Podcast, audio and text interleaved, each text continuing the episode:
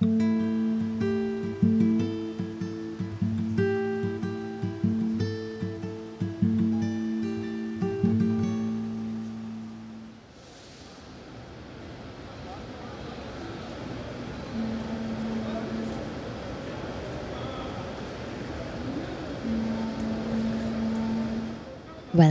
to In Between.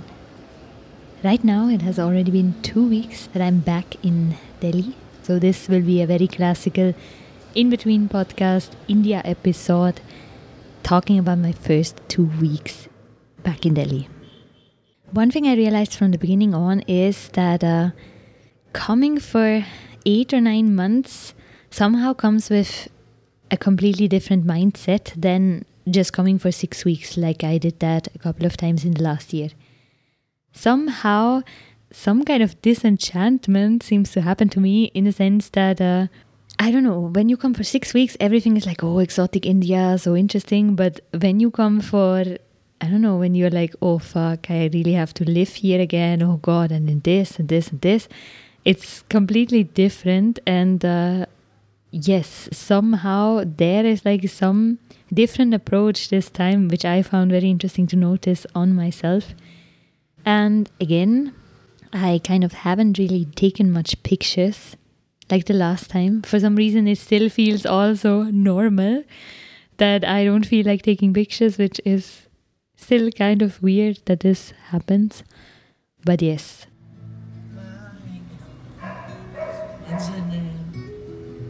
Uh, one thing I really liked, so in the beginning, of course, I met a couple of friends, and I was very, I again found it very beautiful to see like how one is integrated into people's lives here so quickly.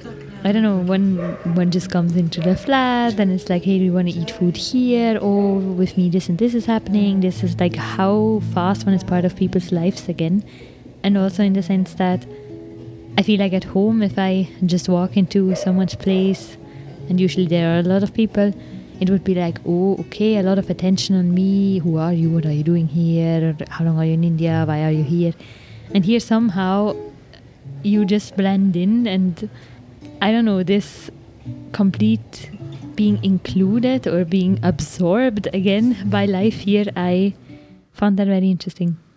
But at the same time i also really felt like i completely had to adapt again to a lot of things which i used to find normal. Like for example, I feel like life here, at least among some of the friends I have who have a, who are part of some kind of alternative work culture, so not people who have nine to five jobs, but uh, it's a very different rhythm. So before 10, 10 30, nothing really happens. No cafe opens, no, and at the same time, uh, one lives way more into the night, so one, two, or even later.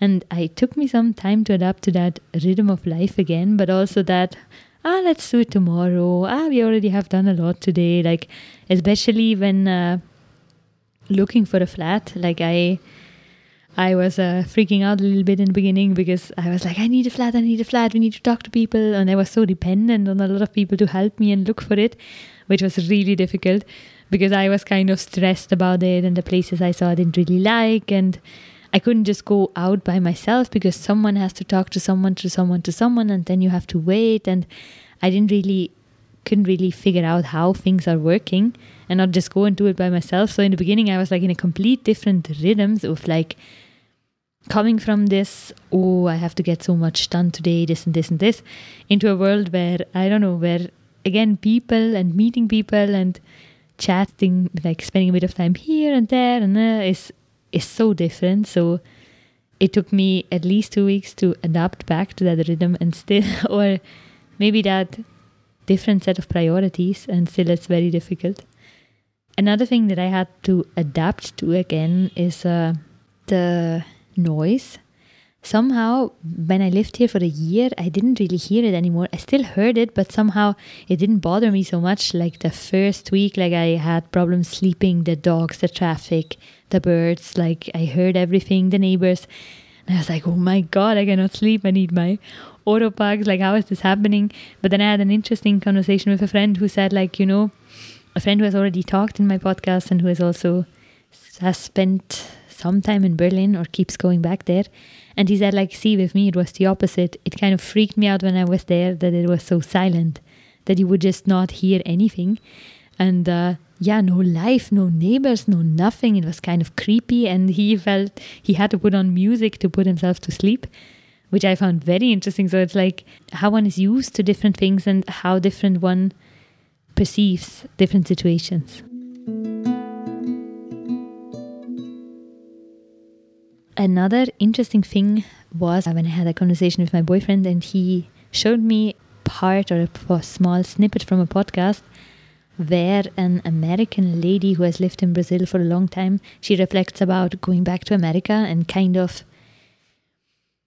being there, like coming straight from Brazil, where, for example, just to name one thing, like people hug each other a lot more or give kisses instead of handshakes and all, and a lot of things are different where she then kind of came back to America and in the first week, she kind of kept that up. She kept like hugging people and and doing all of this until the day when she kind of caught herself like giving her first handshake again and she was like, No, I lost it. Like I lost that if we can call it a Brazilian self or whatever it is. But she talked about how she could observe herself like kind of adopting back to American culture, like and this not being something that she like did on purpose or she like consciously did but it just kind of happened to her. And i find it so interesting like i can totally relate because right now i'm kind of watching myself from outside like an outsider how i transform again to fit in in india. I how i i don't know i walk different i talk different i order people around a lot i like in conversations, I don't let people finish their sentences. I have to get into conversations before, else I'll not get to say a word. And like a lot of, a lot of small little things where I watch myself adapting and kind of turning again into the self I have established here, which is really interesting. It's as if I'm an outsider, like watching it, so I could totally relate with what she was describing. So when I finally found the flat, which uh, was uh, is very beautiful. So it's on the terrace. It has a lot of plants. It's huge, and I moved in with one of my friends as a flatmate. So a lot of interesting things had to be done, or a lot of, of course, the flat had to be set up. Stuff had to be bought. It had to be cleaned, and during this process, a lot of interesting things kept uh, occurring, which I want to share with you. So one of it was uh, we went to a furniture market and there was a beautiful dresser kind of a cupboard which I wanted, like a yeah, with a mirror and and some drawers and everything. And we bought some book racks, and I was like, but how are we gonna transport all of this home? We came here by bike, but uh, then of course there was a solution. There were some guys with with uh, bicycles, which were like kind of which had like a big cart on the back, so like cycle rickshaws basically and they loaded all the stuff we bought onto it, all the furniture, and they tied it with a single rope in a way where I thought this will never work, but of course it did work. And uh, so then we drove towards our home, and the cycle rickshaw guy was following us with all our furniture on that cart. And again, I was amazed how elegantly they he just like floated through the traffic and like navigated it. That was like beautiful to watch.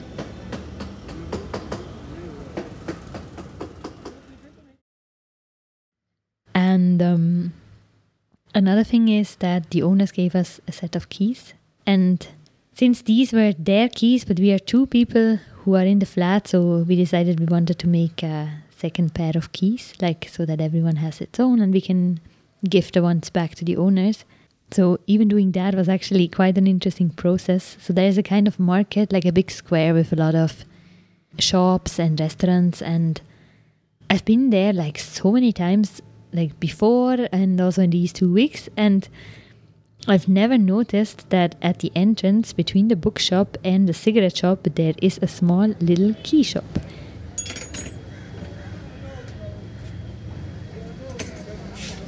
So we brought our keys there and we were watching these people immediately starting to kind of take keys of their own to use different uh, instruments on it, like like a kind of work on that steel and work on it until they could come up with perfect copies of our keys. And they were like doing that right there in front of our eyes. They did like eight keys in what, 20 minutes? Like I was uh, completely amazed by that. And I was, it was so interesting to watch it and having that done on this, kind of on the street, just right there in front of you and so casually. Like uh, this is something I've never seen.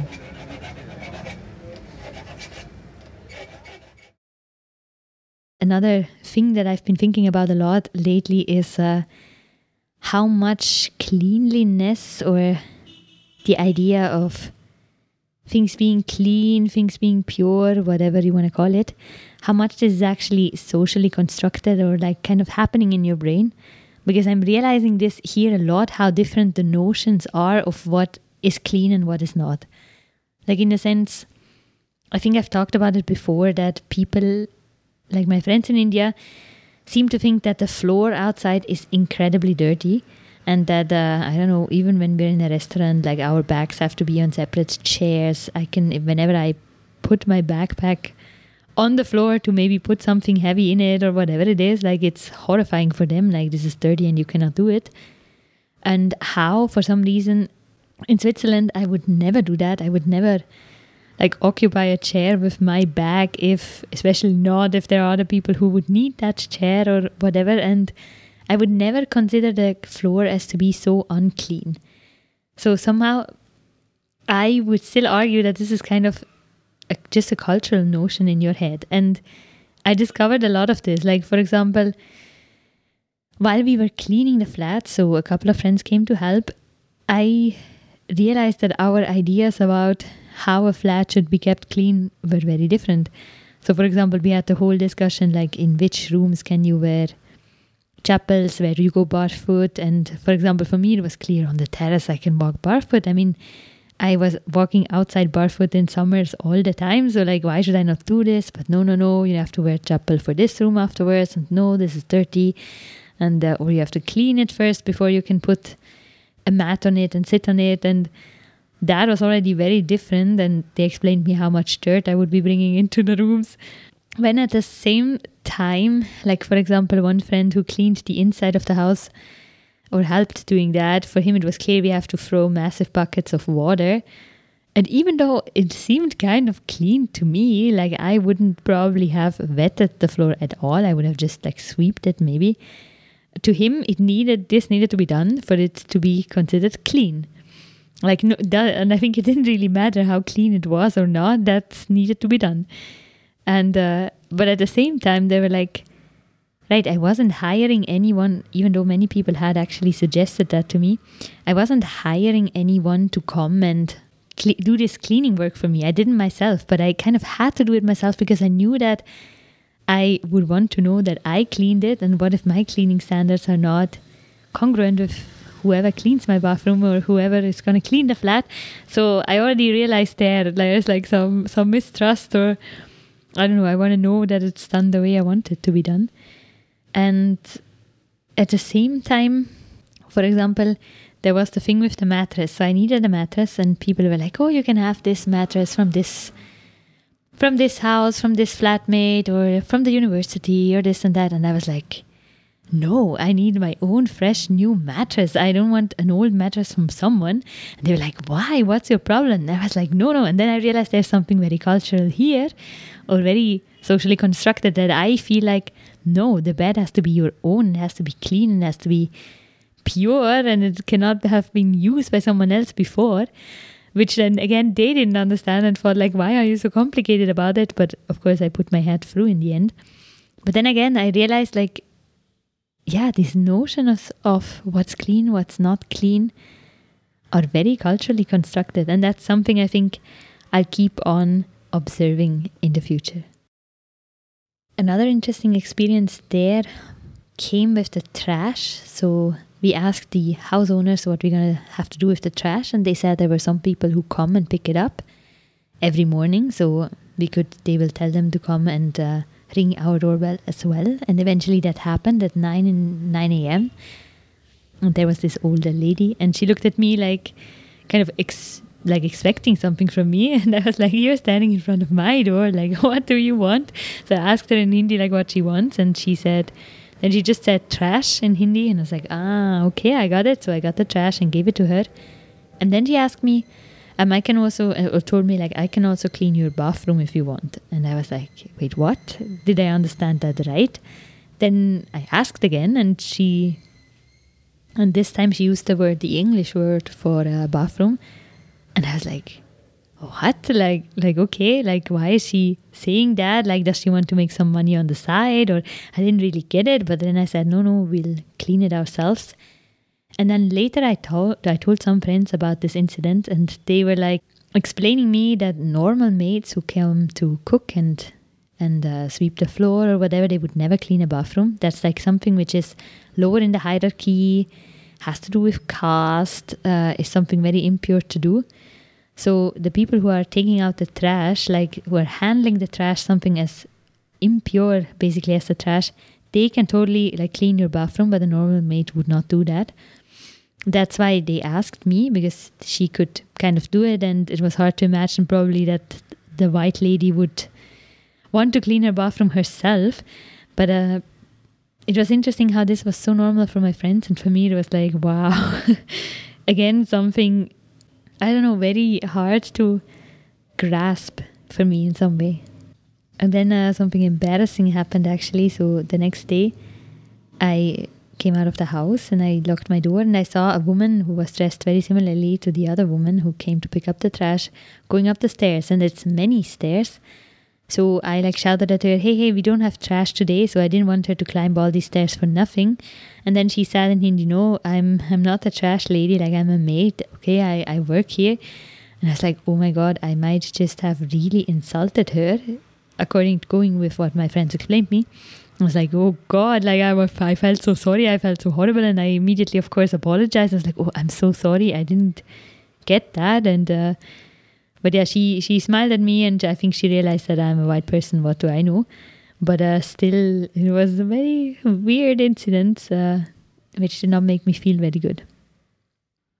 Then, of course, I also tried to get my research started, which so far has been not that easy I texted a lot of people, like friends I have here, people I knew, and uh, sent them a small text basically saying I'm looking for individuals who feel in between, who um, have experiences with this, who have met another world or gotten are in between social contexts or different social worlds and have kind of engaged with another world and transformed as a consequence of that. And people who feel some tension between the worlds they are the they are in between.